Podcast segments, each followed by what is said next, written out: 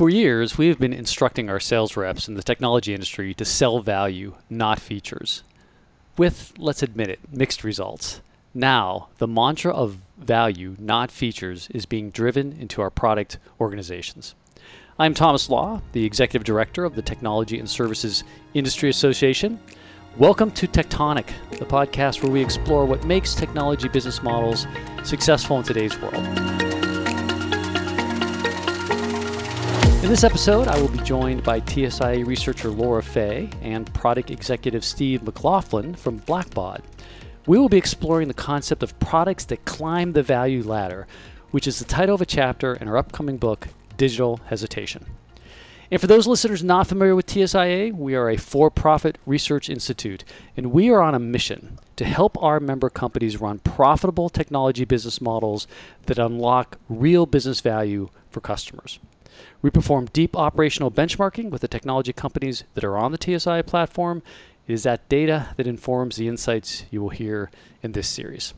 So here we go. Laura and Steve, welcome.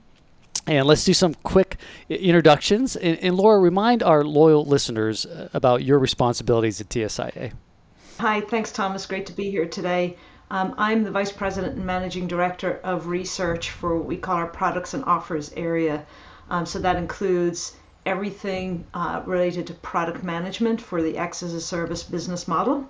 Also, I oversee the service offer portfolio research, which uh, others on the team kind of deep dive into, but collectively it's products and offers.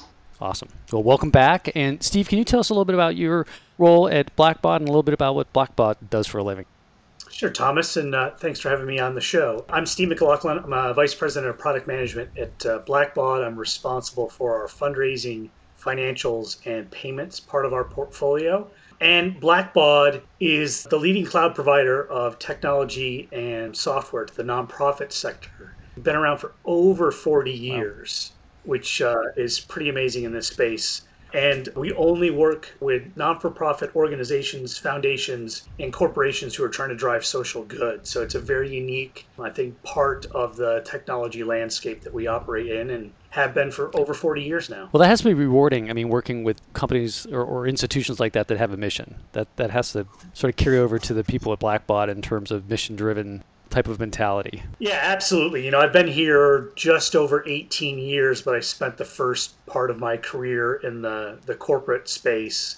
And it is a very different dynamic. You know, we're not trying to sell more shampoo or right. bottled water or something else. Mm-hmm. what we're really trying to do is help enable our, our customers to sort of achieve their mission. So it's a different dynamic for, for sure, and it's, it's very rewarding too. Yeah, well, awesome. Well, welcome to TECHtonic, and we're going to talk about products that, that, that climb value ladder. I'm going to start with you, Laura. So you wrote this chapter in our new book, Digital Hesitation, which we're very excited is going to be coming out soon.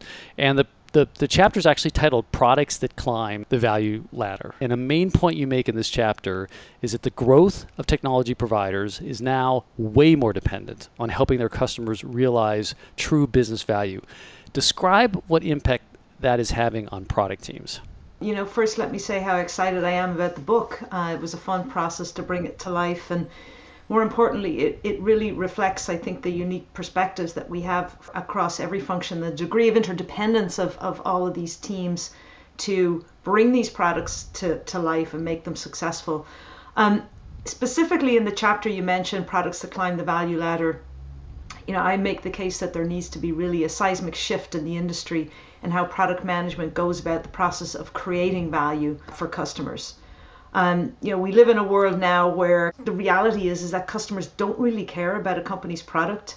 I mean, they, they care about it to the extent that it directly solves or tangibly contributes to solving uh, the business problem that they have. You just put a tear in the eye of every product leader listening to this podcast.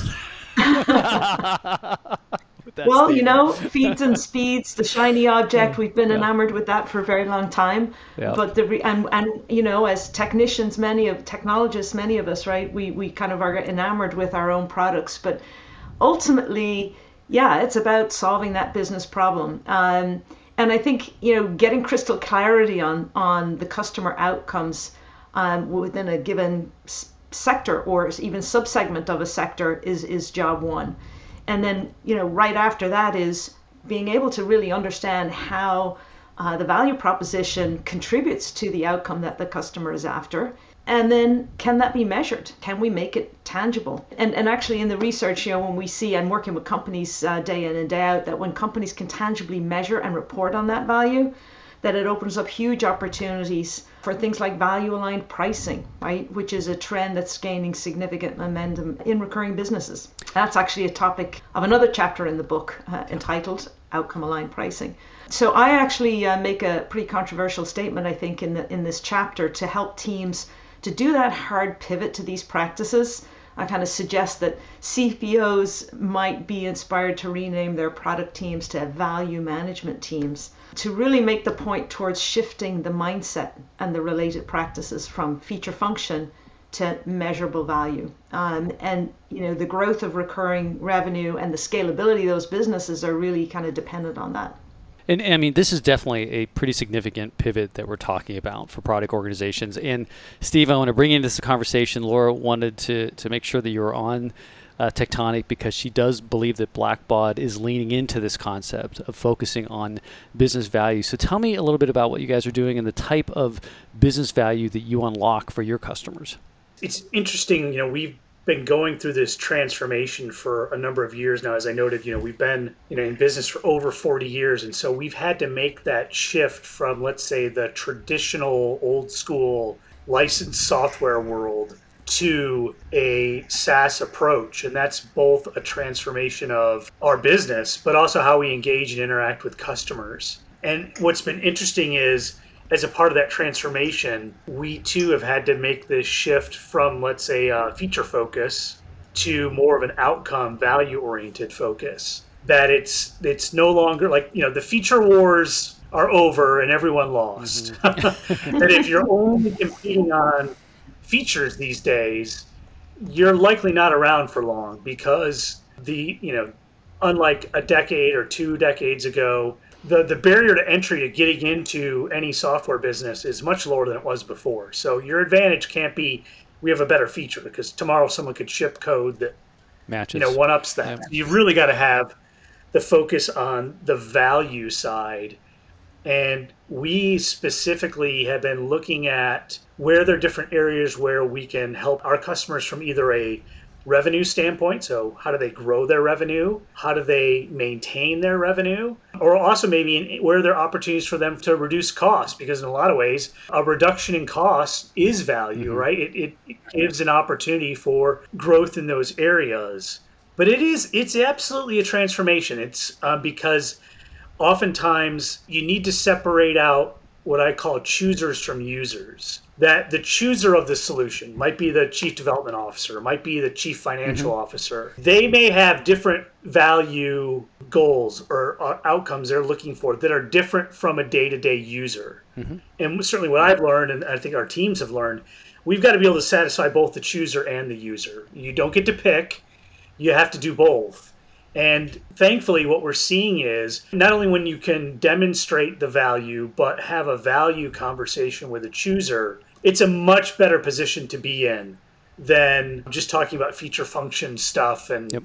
you know a matrix of what do you do versus what do the what do the other solutions do. Having that value discussion is something that we found is much more effective with not only attracting new customers but retaining existing ones as well. Yep. So I have a follow up question on this journey in terms of locking with value.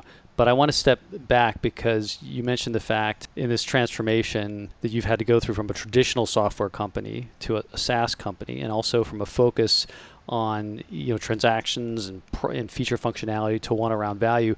In the book, we call that the innovator's dilemma squared because yeah. it is you know the classic innovator's dilemma is when you basically have to change technologies. So hey, you know we used to sell tape you know backups and now you know we have to do disks. Okay, that's the classic innovator's uh, dilemma. But we call it innovator's dilemma squared because you also simultaneously are changing your fundamental business model, and it's huge for for all the legacy you know uh, software companies uh, like yourself and i'm curious talking about product management what type of in- initiatives did you have to give that team to get them more locked and loaded around pursuing customer value how, how did you help shift their focus, their mentality?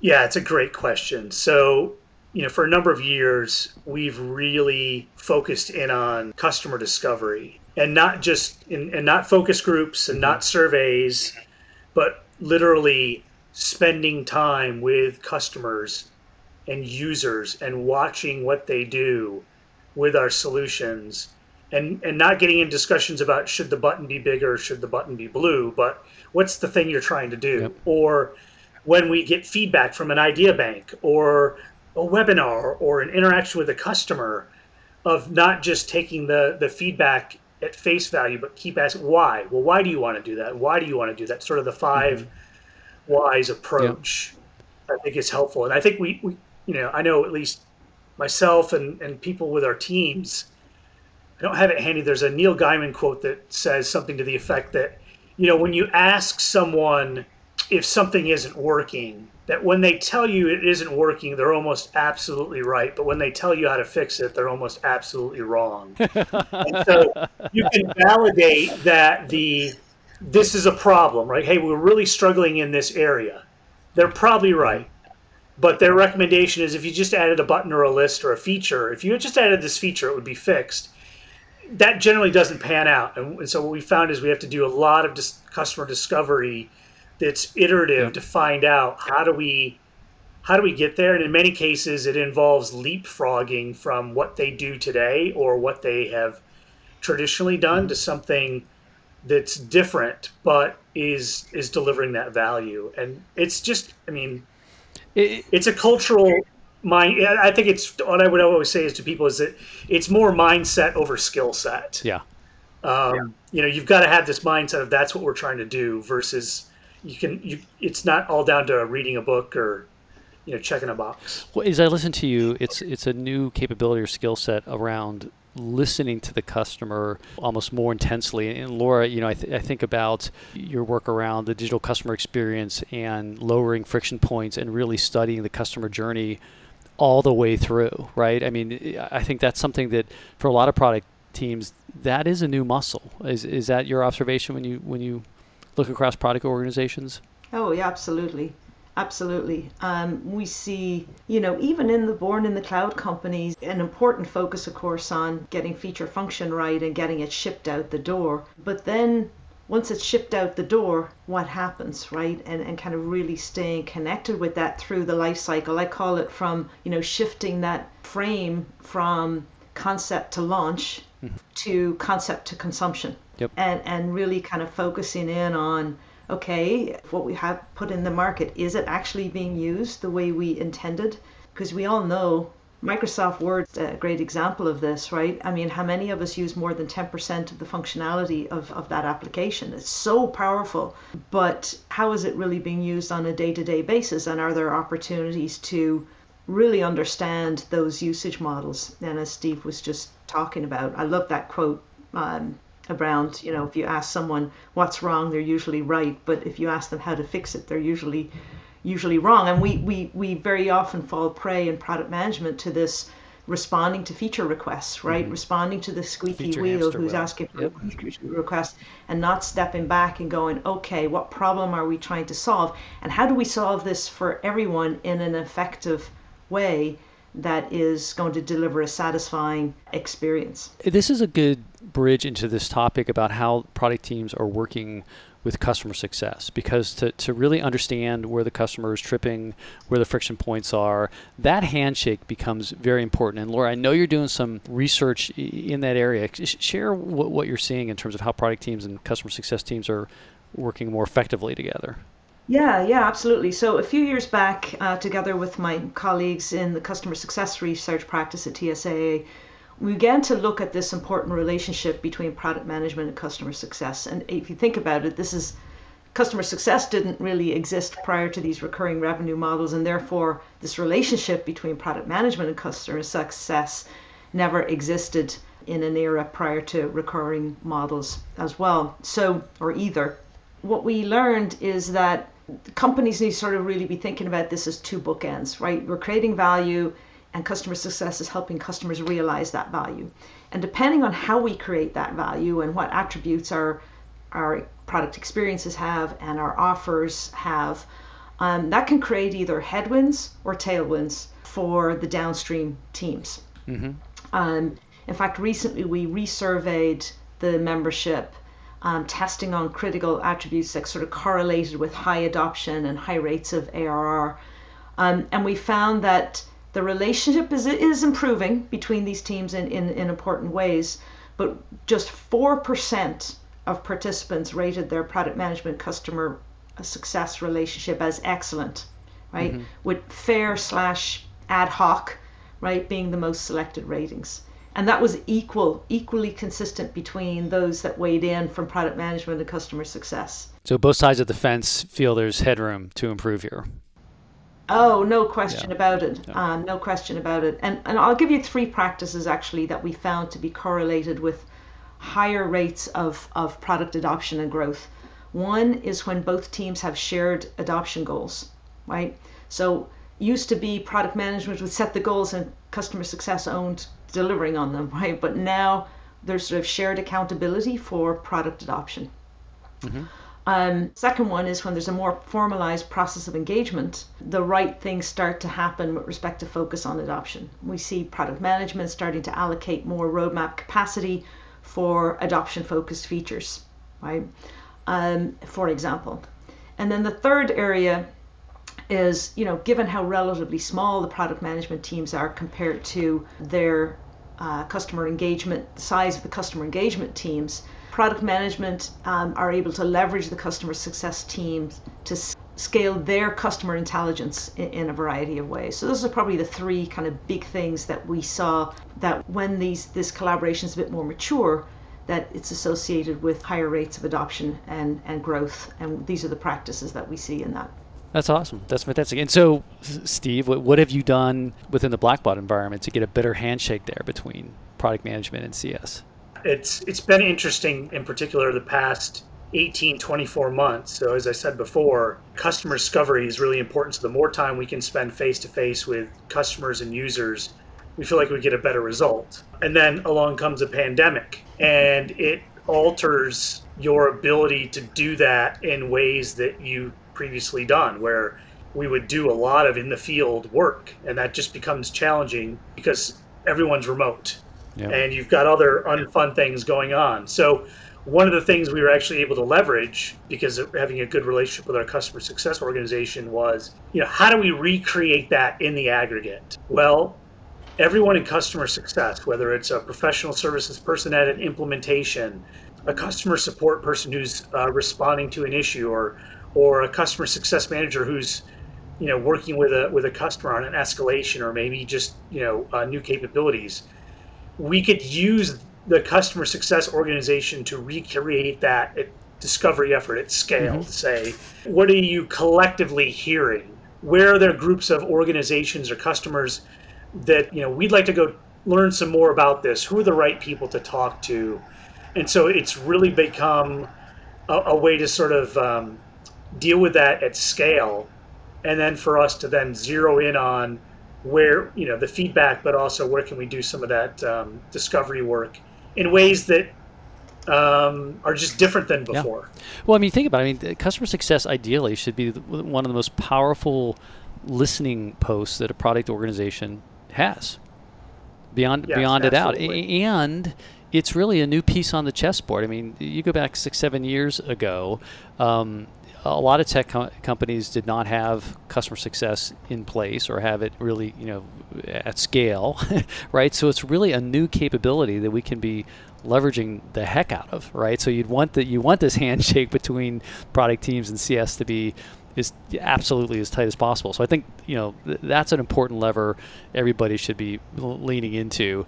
Um, Laura, I, I want to go back to this challenge though on transformation. We were talking about sort of this innovators dilemma squared, and I know that you work with a, a lot of you know product companies that are going from a traditional capex model. They're moving and migrating into more of a, a recurring model. As you watch product teams make that pivot what are the biggest challenges that, that they face as they as they go through that for product teams making that pivot, there's there's plenty of challenges, right?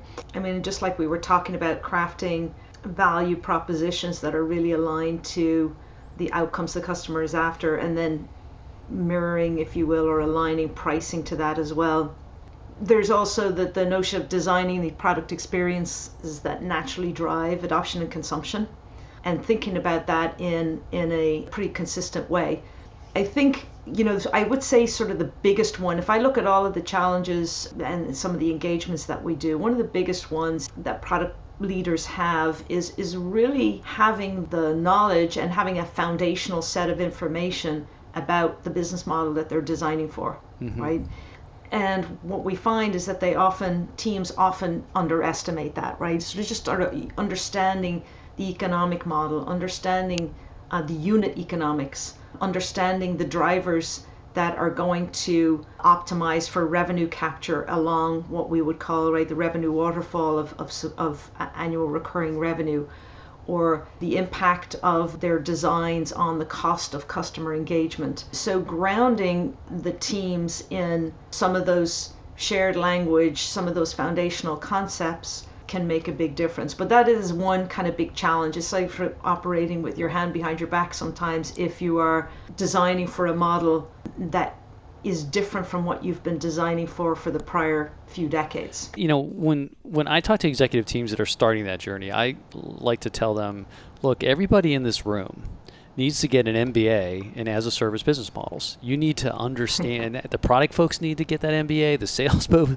you know, finance. Everybody needs to get an MBA in these new business models. And I th- what I see is executive teams just underestimate that learning curve.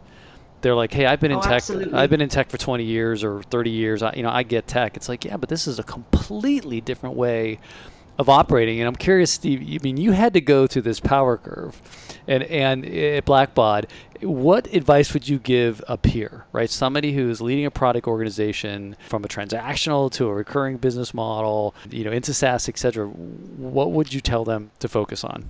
Well, I, I think the the main focus is focus. Uh, not, to get, not to get all zen, but um, we had a lot of focus from leadership here on what were the key things that we were trying to drive as a business, and having that come from leadership, but also supported by you know the folks who are in the trenches every day. I think certainly helps. You know, like I said, we've we went from a 100 percent license based software company to now we're over 90%, probably well over 90% of recurring revenue as a mm-hmm. model. So we made that switch while it wasn't easy, because if it was easy, we would have already done it. But I think showing ourselves that, and sort of uh, the rest of the company that we could make that transition was proof that we could then go in and, and, and you know look at other areas where we could make that type of mm-hmm shift, right? So okay, great. We've we've shifted that revenue mix in a really good direction. Now let's look at more leading indicators versus lagging mm-hmm. indicators because you know revenue is is a pretty lagging indicator. Right, right. There's lots of things you could look at upstream like usage, satisfaction, a lot of those things and I think part of it's just that that balance there, right? You know, to be a point where we're now 95% of our revenue is recurring. What can we optimize next? So, eh, so when you started that journey, you said, you know, really focus is, is important. And I am very simpatico with that because I think a lot of executive teams don't provide that laser focus when they're, when you're going through a business model transformation. Can you give us an example of one or two things that the executive team did focus on at the beginning of the transformation and that they really messaged strong and said, hey, this is how we're defining success? Anything that you recall from the early days? Yeah, so one area in particular, I think this is partly because I, I came from the professional services world prior to Blackbaud, and even when I first started here, was we had a, a, pretty good business and still do in the professional services part of what we do, but that tends to be one time revenue, not recurring right. revenue. And when you get into these discussions about change, inevitably run into what I call the death by whatabouts. That's a good idea, but what about right. this? What about this? What about that? And one of the whatabouts was, well, what do we? What about professional services? If you're saying we want to get to a much larger percentage of recurring revenue, what does that mean for one-time revenue, professional services? And the guidance from leadership was, well, again, the objective is to increase recurring revenue. So if you're telling me that means we need to think about services in a different way to achieve that objective versus preserve the status quo, then that's what we have to do. And that forced us that clarity of, you know, well, when you said you want to achieve this, did you really mean right. that? And the answer was yes. Yep. Then we thought about it in a different way. We did a lot more bundling of professional services as part of the subscription, which prior to that would have been heresy but now is just like is just how we do yeah. business. Yeah. And customers like it too because then the cost and all that t- stuff is is much more predictable as well. So it was having that guidance. Um, what what was the objective we were trying to achieve, and then just getting some clarity on, you know, uh, you know what about this, what about that, and leadership sort of sticking to it, which I think was really helpful, and that allowed us to make transformations in parts of the business where historically we wouldn't have done it that way, or we may have found excuses not to do it versus reasons to do it. So I think that was certainly helpful. Well, yeah, I always tell executive teams you, you, when you're going through a business model transformation, you cannot have conflicting first principles. And what do I mean by that? You can't say, look, you know, we need to absolutely grow recurring revenues. Oh, but by the way, we don't want to see any type of drop in our project-based revenues. Well, those are kind of conflicting first principles. so what is the true North Star, right? What are you really trying to prioritize? And what I hear from you is that, you know, the executive team did a good job of making that crystal clear, which then then the company can execute to that, and you can you can make some real progress instead of what you often see is this thrashing motion, right? Where people are getting sort of, you know, it's a pinball game. It's like, oh, care about this. No, you got to care about this too, and it's just, you know, becomes um, unsustainable. The other thing I'd add to that real quick, Thomas, is also, you know, I've worked with KPIs and OKRs and all those metrics things over the years, and and no matter what you're using, it's important I think to reiterate that like not everything is the key result. Not all the results are key results, or not all the measurables are the key ones. Yep.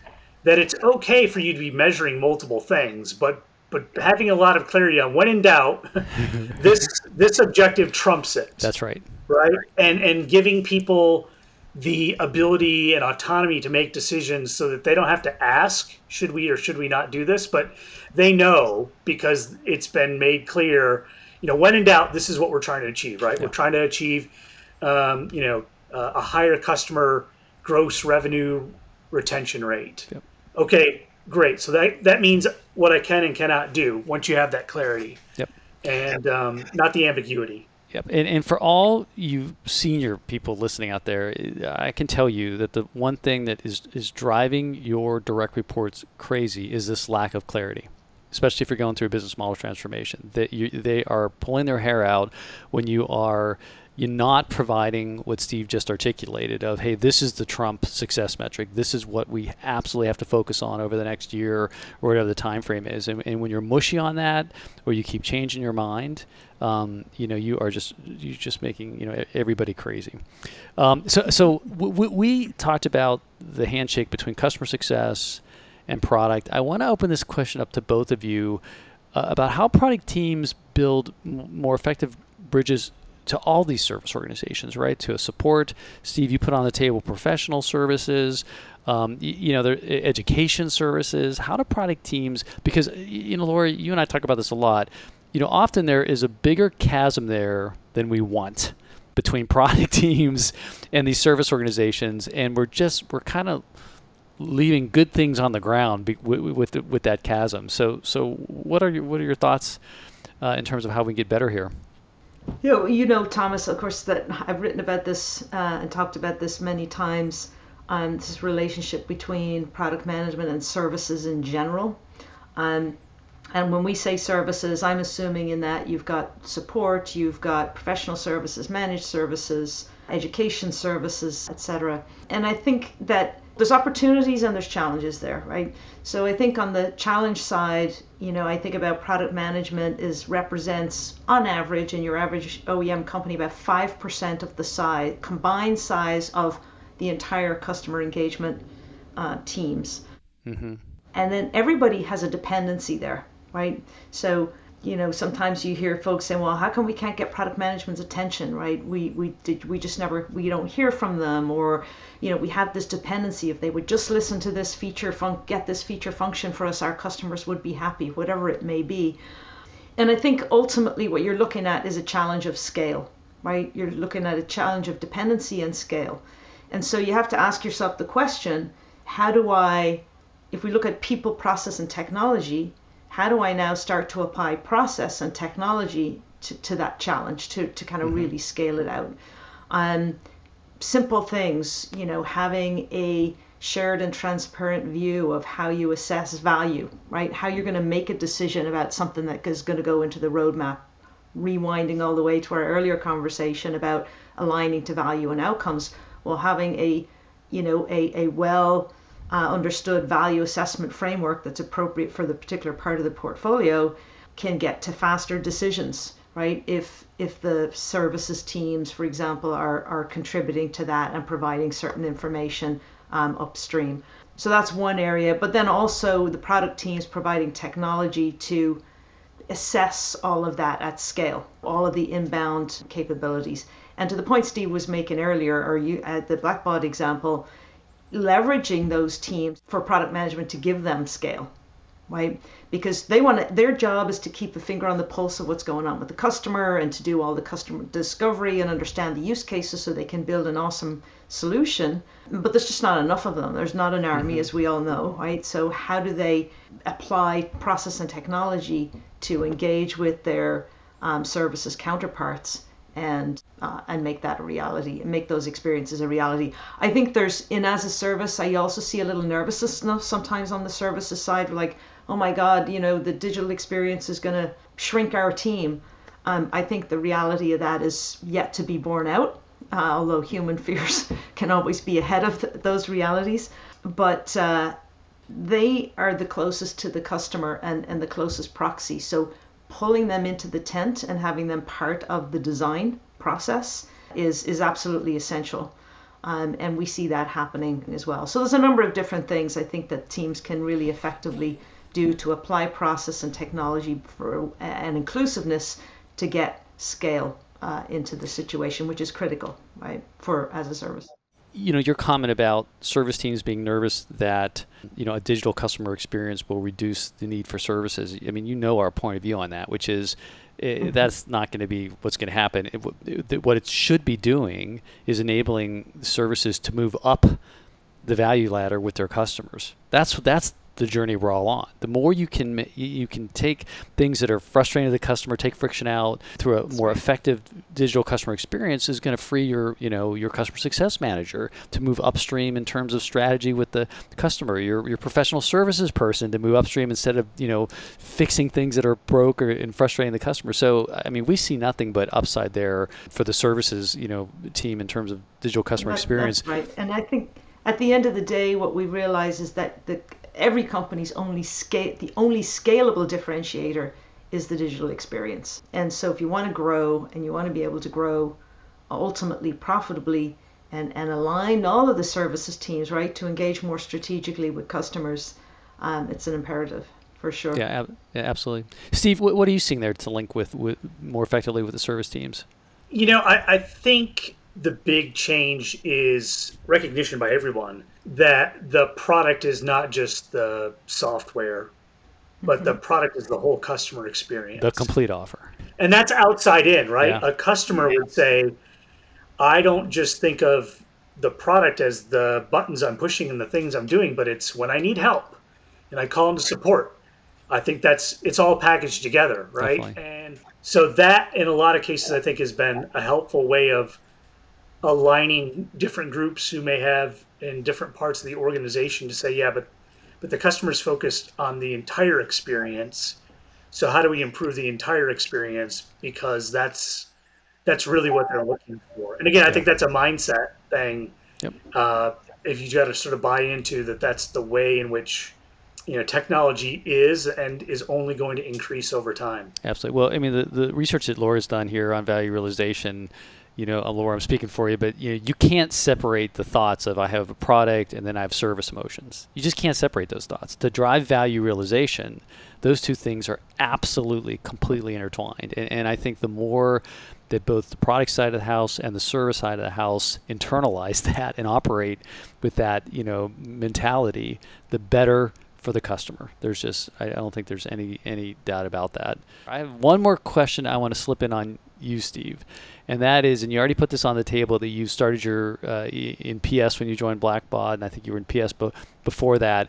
And we've had other guests that follow what we call this spiral career path, right, where they're in one part of the company, like you know professional services, then like yourself over the product, or they're jumping to customer success. Um, what are some of the advantages that you think that has brought to you by coming from PS and then going to the product side of the house? Yeah, it's been a, it's been an interesting journey for me and and others who are on the team. I think part of it's the realization product managers aren't born; they're created. We we all come from somewhere, and at least what I've found has been beneficial from my perspective and in hiring really talented people over the years is individuals who have that outside perspective. Right, they've actually spent time with customers or have been customers or mm-hmm. have a direct link on that, right? I yep. I say this all the time. I definitely have a bias for domain expertise because you know I and, and our teams can can train you and help you and guide you to be a great product manager, but that domain knowledge is really hard mm-hmm. to teach, if not impossible. So coming from that background, I always felt it was helpful because I'd worked firsthand with with customers. Yeah. I understood their perspective. And I think Laura mentioned this before, right? It's not about what do you write your code in and where is it stored. Some people care about that, but most don't, right? They want, just want to know, am I able to achieve the outcome I want? And having that professional services or a customer support or customer success or even from the customer experience, I've always found to be uh, invaluable and really helpful to building strong teams. Hey, Laura, what I heard there was that product leaders should be recruiting more service people to be product managers. That's what I heard there. yeah. Well, you know, I think I think that you you were hearing that from um, Steve's uh, personal experience, and yeah. and I'll just add to that that you know that movement of people into different functions that we are seeing in the industry, more people moving from the services realms into product, and I think it's for that reason that you know in as a service you, you can't just get away with focusing on the tech right? You've really got to understand the customer and you've really yep. got to uh, to listen and deliver things that are aligned to to the outcomes they're trying to achieve. And so probably no surprise that we're seeing that that um, inbound if you will uh, movement into uh, into product management. Not seeing it really in the other direction, which I think is quite mm-hmm. fascinating. I personally, I would, since I'm, you know, at my core, a product person who did a tour of duty in customer success for quite a while. I actually think the industry could massively benefit from a bi- bi-directional yeah. tour of duty, if you will, across yep. these respective functions to really kind of just up our empathy overall, not only for the internal functions, but obviously for the uh, for the customer. Yeah, the, the customer and their and their outcomes. And the yeah, I think that's a I think that's a, a, a great thought. I mean, how do we get more of that cross pollination both ways between product and service? Because as Laura, as we know, they've got to come. You know, again, they got to be joined at the hip in these new models. There's no doubt about it. So, well, hey, Laura and Steve, thanks so much for, for coming here and you know sharing your expertise on driving you know value through the product because I mean T- TSIA and the content in this new book I mean we strongly believe that this is one of the key growth levers technology companies need to be pulling if they're going to be successful in the long term. It's not about feature functionality. Um, and as always I like to end with the big question of the day but but today I'm gonna, I'm gonna mix it up here. I'm going to end with an observation. If ease of impl- implementation and uptime are the value propositions of your product, you have not yet started to climb the value ladder. Thanks for listening. Cheers.